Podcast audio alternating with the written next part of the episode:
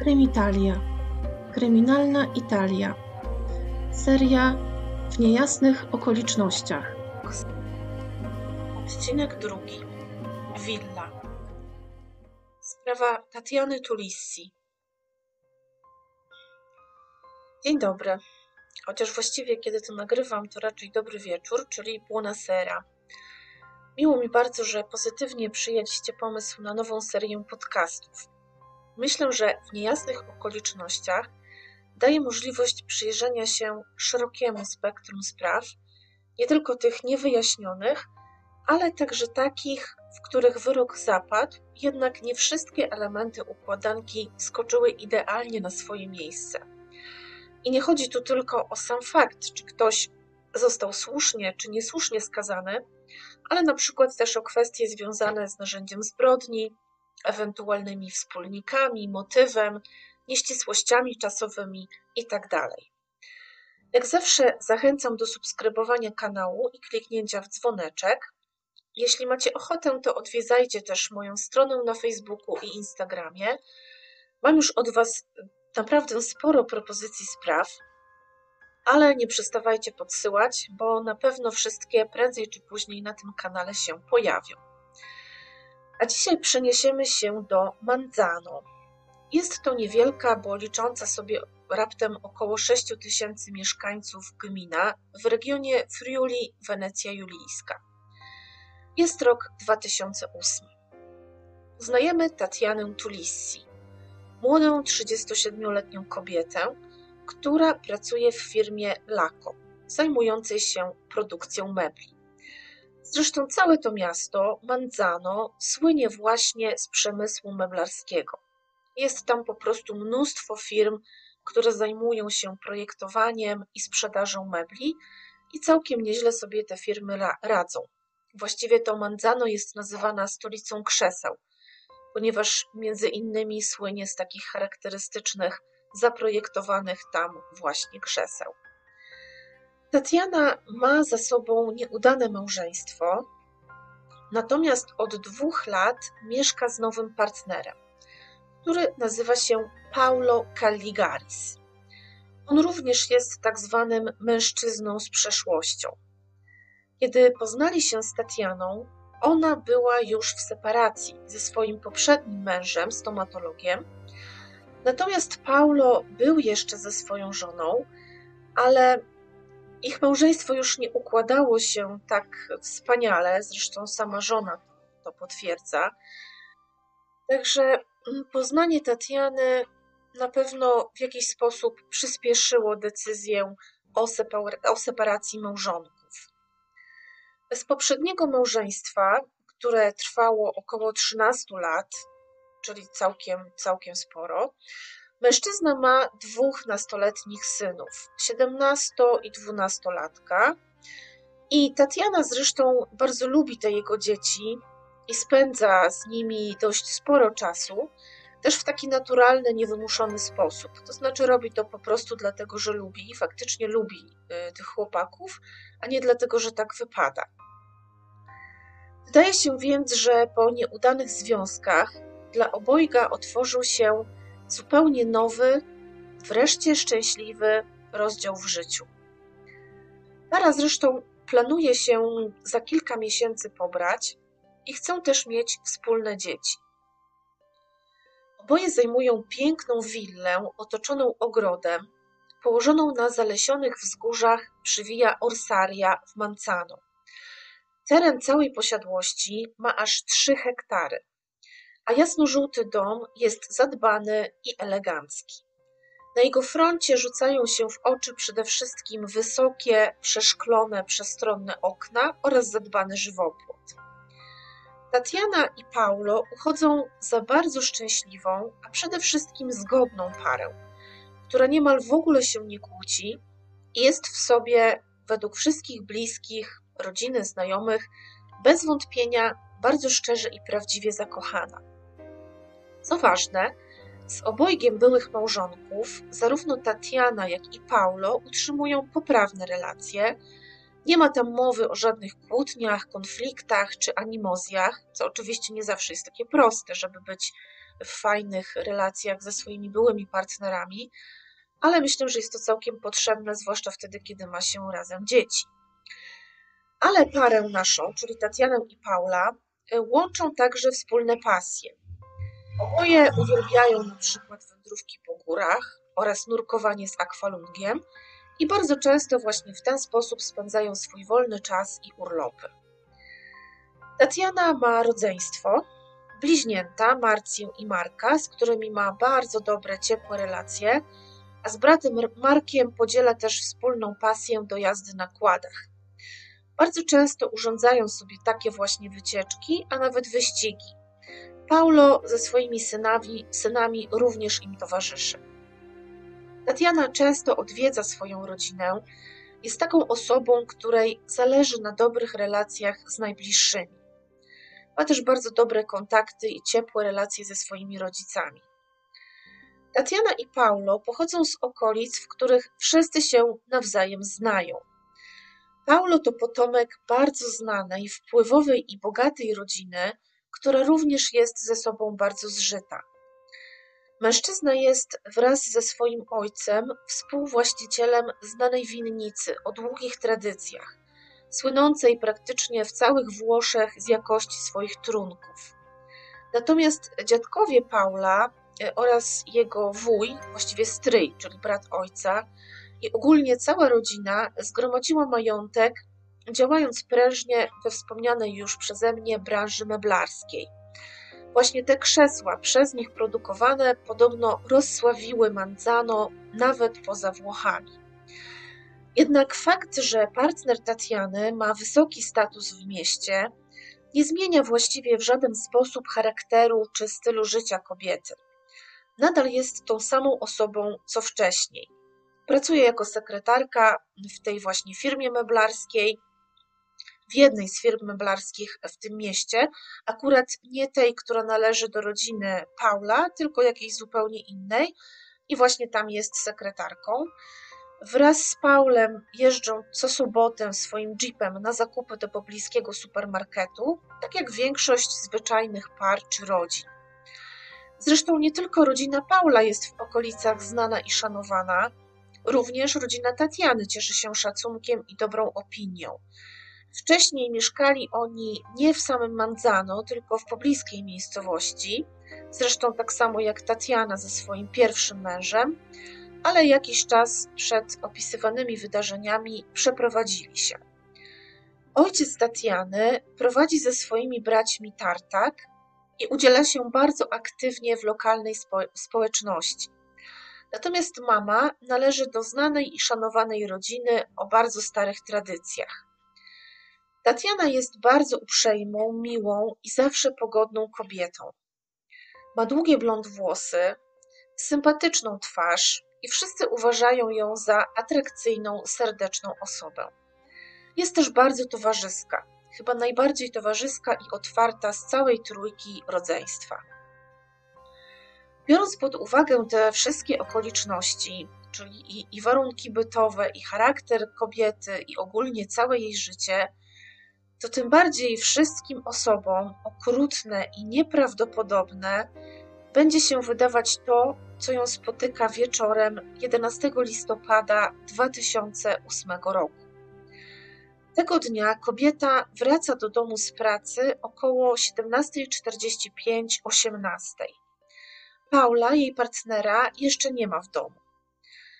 Następnie Tatiana wychodzi do drewutni, ponieważ zamierza przynieść drewno do kominka. Kiedy stamtąd wraca i jest już niemal w drzwiach willi, ktoś strzela jej trzy razy w plecy. Tatiana upada i leży już niestety bez życia w progu otwartych nadal drzwi. We wnętrzu domu wciąż pali się ogień w kominku. O godzinie 18.30 Paulo, partner Tatiany, zawiadamia karabinierów. Informuje właściwie przez telefon, że jego żona upadła.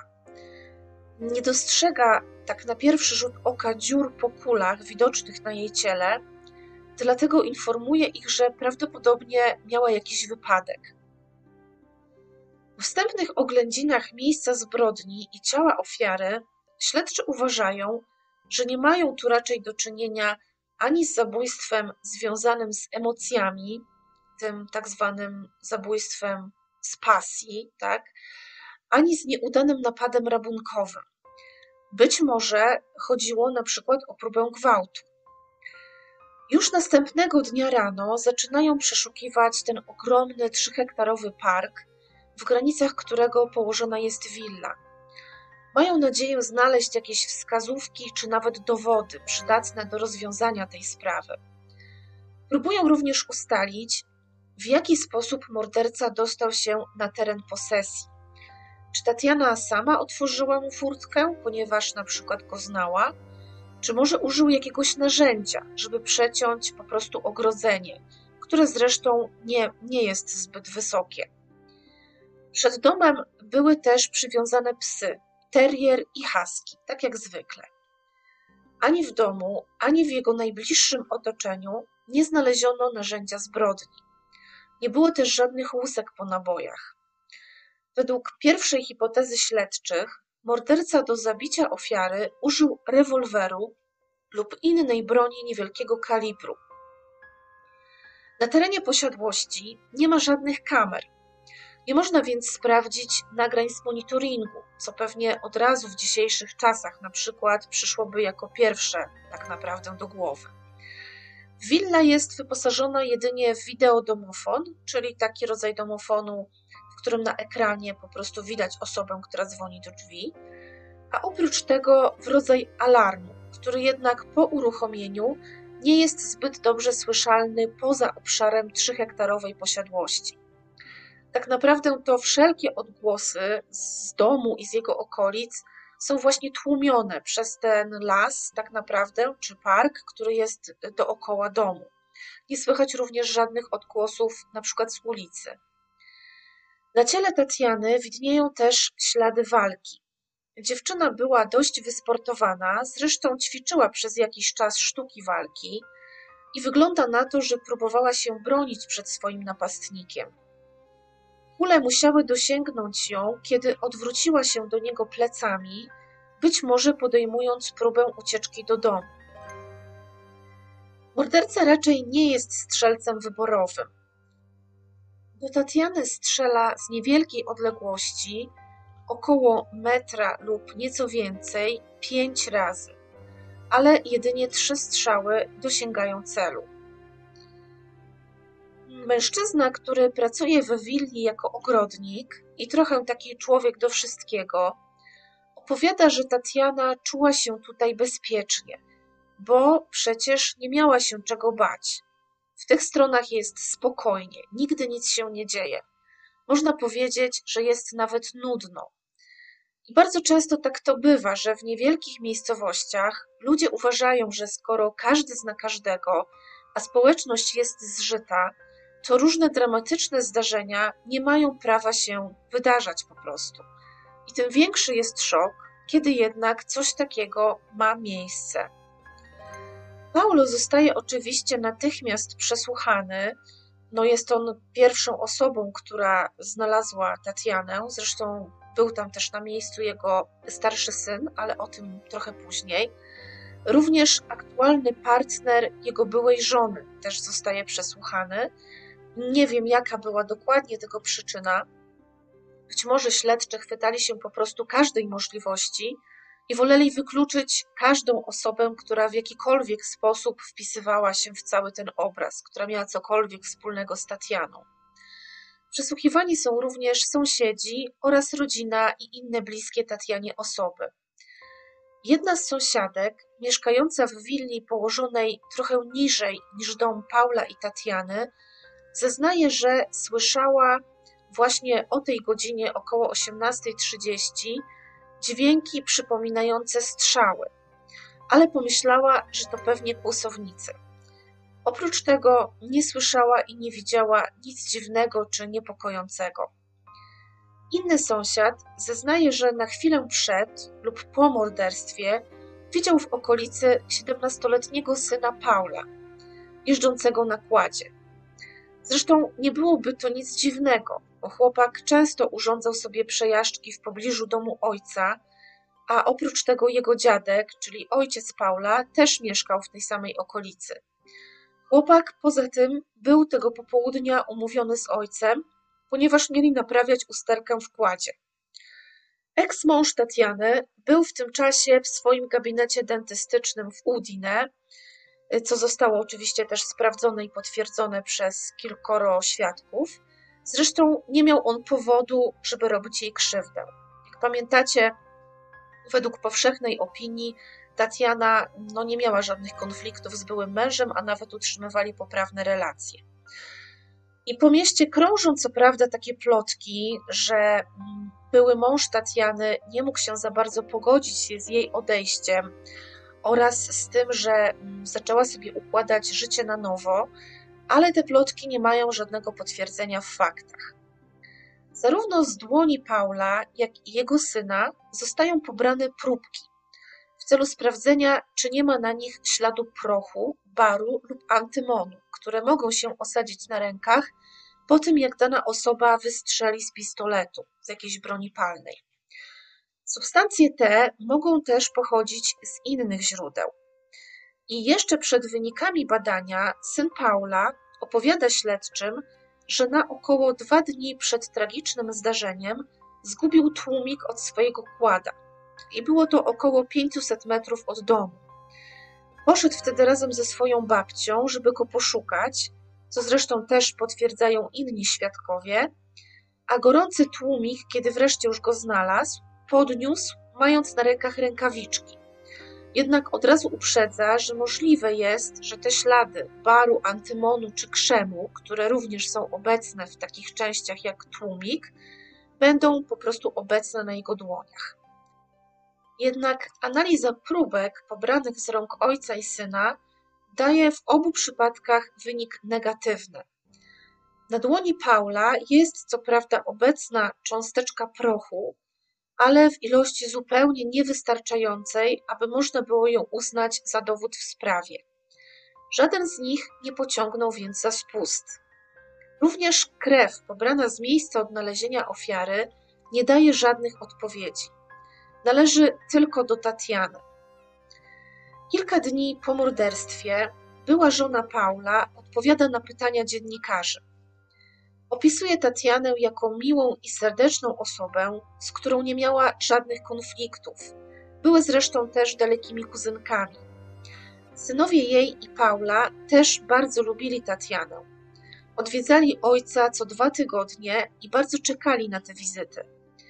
Starszy syn ogromnie przeżywa utratę Tatiany. Widział ją niestety nieżywą, ponieważ przyjechał do domu Tatiany i Paula zaraz po 18.30 ale stara się nie załamywać i jakoś trzymać. Y, syn Paula pozostanie w ogóle w kręgu zainteresowań śledczych aż do 2012 roku, kiedy to ostatecznie zostanie wykluczony z listy podejrzanych, podobnie zresztą jak Paulo, jego ojciec. Motyw związany z biznesem również jakoś nie trzyma się kupy. Przecież gdyby ktoś chciał zaszkodzić dziadkom Paula, którzy byli głównymi autorami sukcesu finansowego rodziny, no to raczej nie krzywdziłby partnerki ich wnuka, tylko jeśli już raczej samego wnuka lub na przykład jego synów. Śmierć Tatiany nie może uwierzyć żaden mieszkaniec Manzano. W obliczu tragicznego zdarzenia ludzie zbliżają się do siebie niczym jedna wielka rodzina. Nikt nie może pojąć, komu mogła zawinić tak spokojna, miła i bezkonfliktowa osoba, a do tego sumienna pracownica, którą wszyscy w pracy bardzo lubili i cenili. Tak jak mówiłam, Tatiana pracowała jako sekretarka w jednej z firm meblarskich, których w okolicy nie brakowało. Karabinierzy zaczynają uważać, że motywem zbrodni mogły być jakieś zadawnione konflikty i żale i że to być może w przeszłości Tatiany należy szukać rozwiązania zagadki. Z domu nic nie zginęło. Nie widać też żadnych oznak przeszukiwania czy włamania, a Tatiana, kiedy została odnaleziona, miała na sobie biżuterię i zegarek, więc motyw rabunkowy na tym etapie można chyba wykluczyć. Autopsja przeprowadzona kilka dni po śmierci Tatiany potwierdza, że kobieta musiała walczyć ze swoim agresorem przed śmiercią. Została również najpierw, przed tym jak została postrzelona, uderzona w głowę tępym przedmiotem, być może kolbą pistoletu. To pozwala przypuszczać, że być może zanim zginęła, kłóciła się ze swoim napastnikiem. Może najpierw doszło do jakiejś awantury, po prostu kłótni, która przerodziła się właśnie w coś dużo gorszego. Śledczy rozważają również inną możliwość. Zmancano jest bardzo blisko do regionu Słowenii, w którym znajduje się mnóstwo kasyn i kwitnie bardzo mocno hazard. Podejrzewają, że osoba, która przegrała na przykład ogromne pieniądze w kasynach, nie ma już praktycznie nic do stracenia. Być może ktoś chciał jakoś, w jakikolwiek sposób zdobyć pieniądze i trafiło po prostu na piękną willę Tatiany i Paula. Ale ten ktoś został przyłapany przez kobietę na gorącym uczynku i w panice ją zastrzelił. I w konsekwencji po prostu uciekł, nie zabierając nic ze sobą. Taka wersja, właśnie, która tutaj bierze pod uwagę ten hazard i kasyna, ma również związek z zeznaniami pewnej osoby.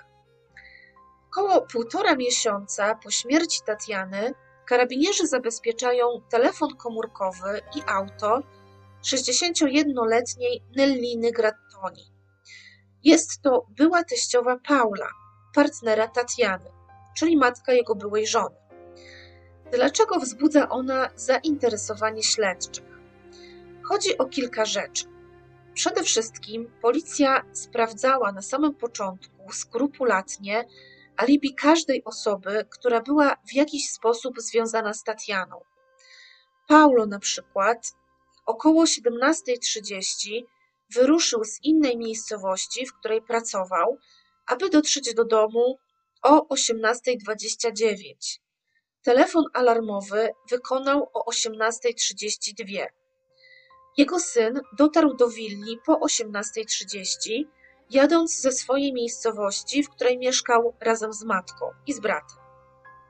Ona sama, czyli ex-żona Paula, była tego popołudnia poza Mancano, co potwierdzili świadkowie. Jednak alibi właśnie jej matki, czyli byłej teściowej Paula, nie do końca się zgadza. Nellina Grattoni do tego momentu była przesłuchiwana trzy razy. Za pierwszym razem zeznała, że tamtego dnia po południu była w Udine, gdzie pracowała jako opiekunka dla starszych osób. Następnie wsiadła w samochód i pojechała do miejscowości Nowa Gorica, znajdującej się już na terenie Słowenii. Około 16.30 weszła do znajdującego się tam niewielkiego kasyna i spędziła w nim na graniu około 3-3,5 godziny.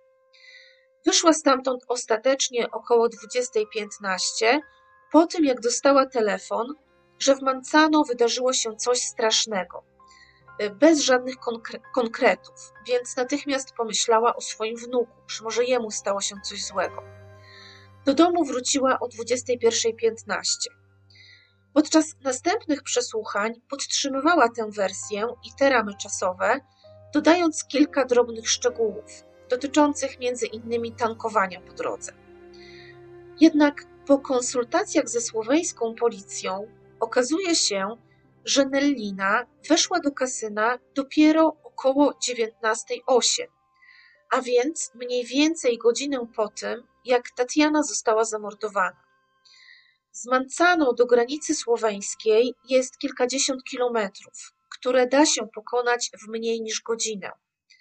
Czy to możliwe, że Nellina po zaledwie kilku dniach od pobytu w kasynie nie pamiętała, o której się tam pojawiła i ile czasu grała? No jest spora różnica pomiędzy 16.30 a 19.08, mm, praktycznie 3 godziny. Oprócz tego jej telefon przez całe popołudnie był wyłączony. Włączyła go dopiero około 20. Oprócz tego Śledczy zastanawiają się nad możliwością, że nie ona sama dokonała zbrodni, ale bywając często w kasynach na Słowenii, mogła bezwiednie opowiedzieć komuś o swojej córce i jej byłym mężu, który pochodzi z bogatej rodziny i sam nie narzeka na brak pieniędzy.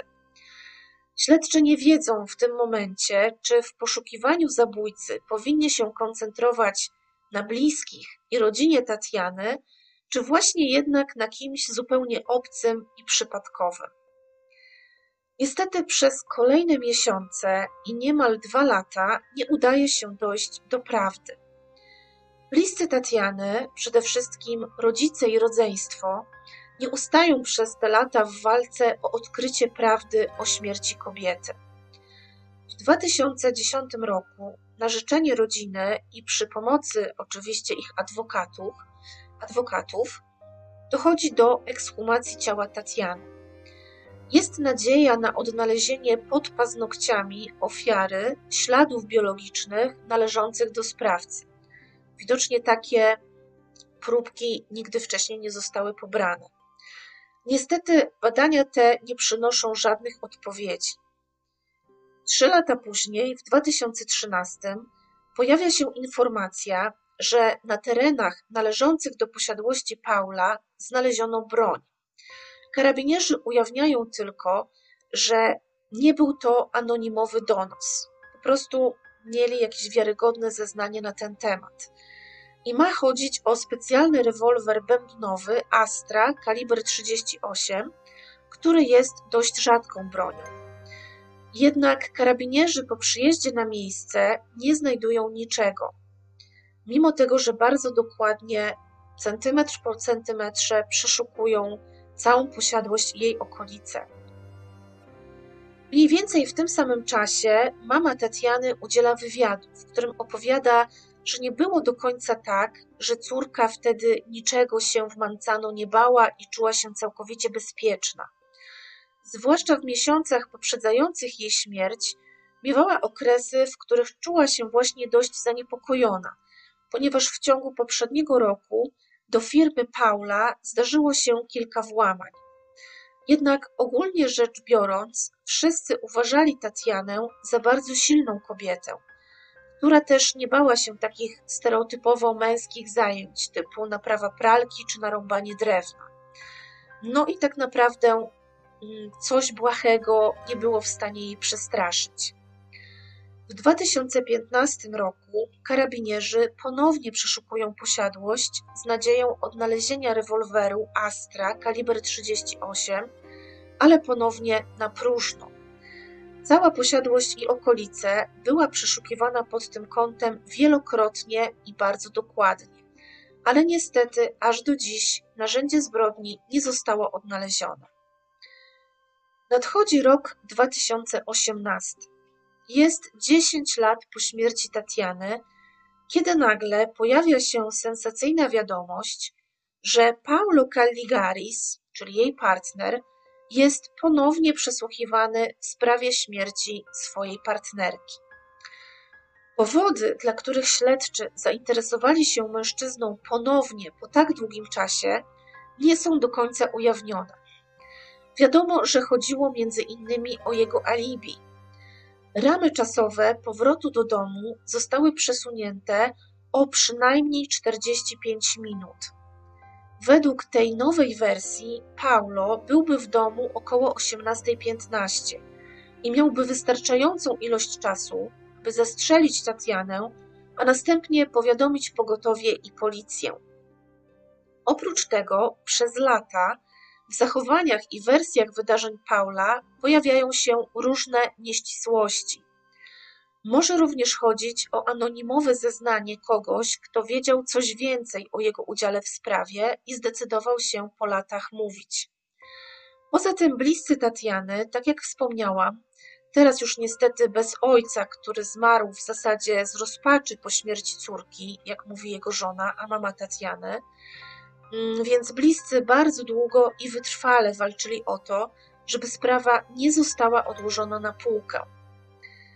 Niedługo po ponownym przesłuchaniu Paula śledczy ujawniają również nagranie jego telefonu alarmowego wykonanego po tym, jak znalazł Tatiana. Przetłumaczę Wam fragmenty. Dodam, że we Włoszech numer alarmowy to 118. To jest taki numer ogólny, pod który można dzwonić we wszystkich tak naprawdę przypadkach, które wymagają pomocy. Tak więc operator numeru 118 mówi: 118, dobry wieczór. Paulo. Dobry wieczór. Nazywam się Paulo Calligaris. Mieszkam w Panzano przy Via Orsaria 13. Mam tutaj osobę, która nie daje mi żadnych oznak życia. Operator, czy może pan ją potrząsnąć? Paulo, próbuję zrobić jej masaż serca, ale nie dzia, nie reaguje mi. Operator, czy według pana oddycha? Paulo, nie, niestety myślę, że miała problem. Upadła, bo Mara ma czoło, proszę przyjedźcie. Analizę tej rozmowy wykonują oczywiście kryminolodzy, eksperci itd. I tak wiadomo, no nie sposób jest odkryć i stwierdzić w 100%, czy dzwoniąca osoba jest mordercą, no chyba że sama to wprost przyzna, ale można wyczytać wiele interesujących informacji, chociażby z tego, w jaki sposób dzwoniący dobiera słowa, jaki jest jego tembr głosu i co konkretnie mówi. W zgłoszeniu Paula rzuca się w oczy, czy może lepiej powiedzieć w uszy, przede wszystkim początkowe dobry wieczór. Według ekspertów, w większości przypadków, kiedy ktoś zgłasza poważny wypadek, jakiemu uległa jego bliska osoba, raczej nie przejmuje się formami grzecznościowymi. Nie wita się w żaden sposób formalnie, tylko od razu przechodzi do rzeczy. Dobry wieczór Paula może świadczyć o tym, że chciał podświadomie zyskać przychylność operatora. Oprócz tego, druga rzecz, która zastanawia, to sposób, w jaki Paulo mówi o Tatianie. Definiuje ją jako osobę. Mam tu osobę, nie partnerkę, nie narzeczoną itd. Tak to też może mówić sporo o relacji Paula z Tatianą. To samo zresztą, tak naprawdę identyczną rzecz, zrobił Alberto Stasi, chłopak skazany za zamordowanie swojej dziewczyny Chiary Poggi. Nazwał ją w identyczny sposób osobą, właśnie jak dzwonił na numer alarmowy. Również użycie tych dodatkowych zaimków, na przykład w zdaniach nie daje mi oznak życia, czy nie reaguje mi, jest dość sztuczne. Właśnie to brzmi sztucznie nie tylko po polsku, ale także po włosku, co też zauważyli eksperci. I może świadczyć o tym, że Paulo w jakiś taki dziwny sposób dobiera słowa, ponieważ ma coś na sumieniu. Niestety w tej sprawie nie ma dostępu do akt jeszcze, może kiedyś będzie. Mogę więc tylko powiedzieć, że wszystkie dowody zebrane w sprawie Paula okazują się wystarczające i mężczyzna zostaje w 2019 roku skazany na 16 lat pozbawienia wolności za zamordowanie swojej partnerki Tatiany Tulissi. Obrona wnosiła o uniewinnienie, argumentując to niewystarczającą ilością dowodów. Paulo też oczywiście nie przyznaje się do winy. Obrona pokazuje w sądzie między innymi wideo, z nagranym dźwiękiem kłada starszego syna Paula, próbując w ten sposób pokazać, że sąsiadka, która w tamtym czasie zeznała, że słyszała strzały, pomyliła ten hałas z odgłosami silnika kłada. Chcieli też w ten sposób udowodnić, że morderstwa dokonano o innej godzinie. Wtedy Paulo byłby w innej miejscowości i nie mógłby po prostu tego zrobić. Te starania jednak na niewiele się zdały. Sąd dał wiarę zeznaniom osoby, która twierdziła, że o 18.29 słyszała pięć wyraźnych strzałów. Paulo twierdził, że właśnie o tej godzinie dotarł do domu.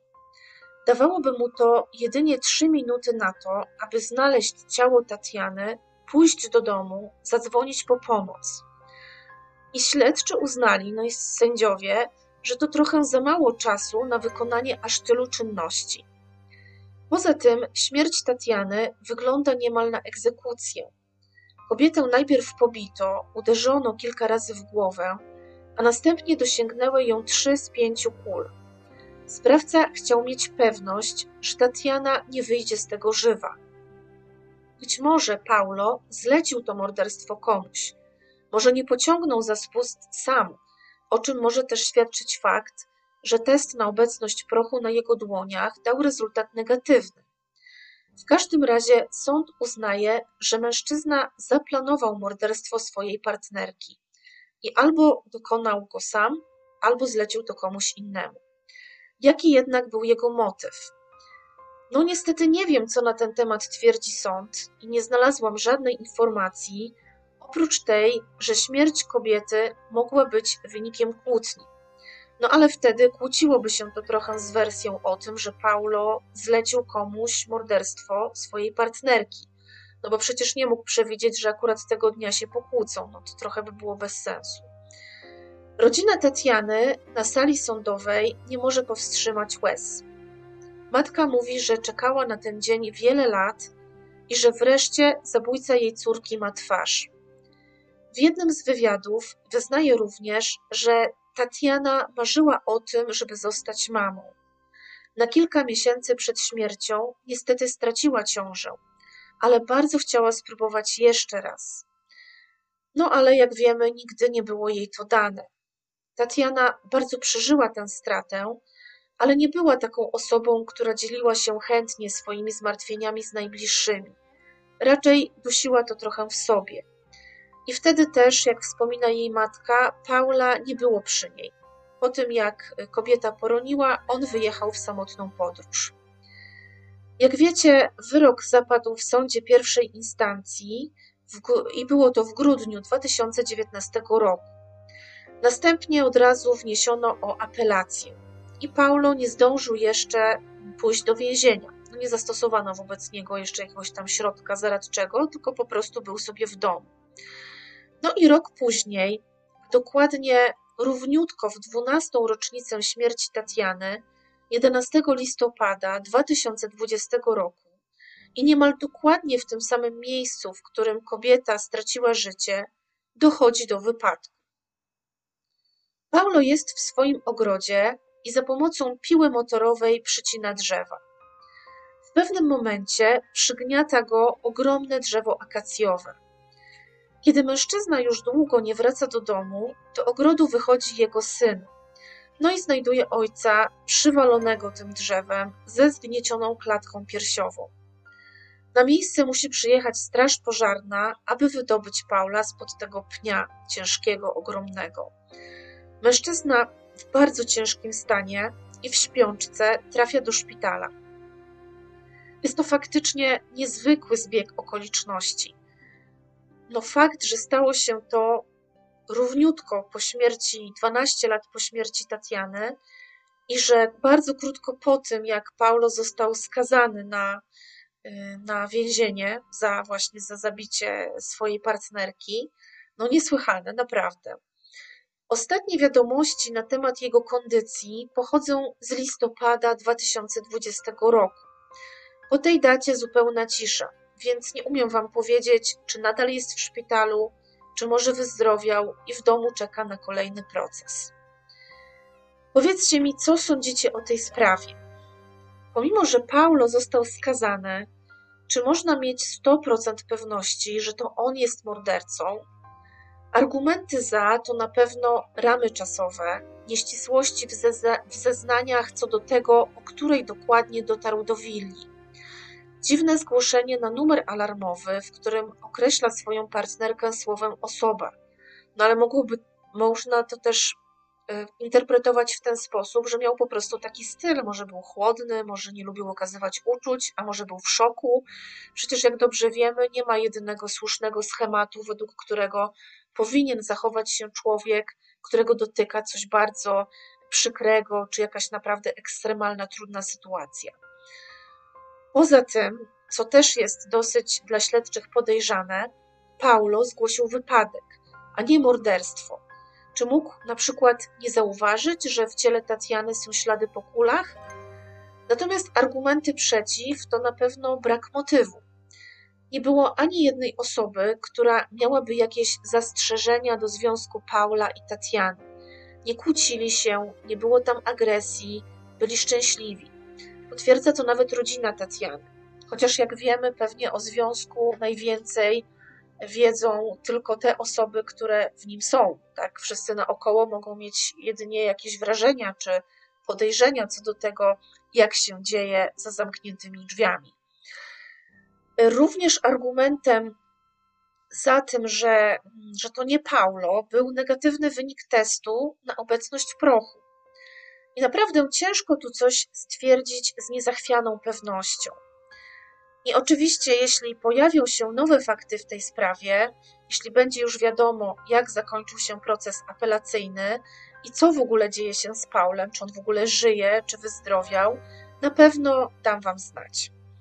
A tymczasem dziękuję Wam bardzo za wysłuchanie odcinka. Pozdrawiam i do usłyszenia w przyszły czwartek.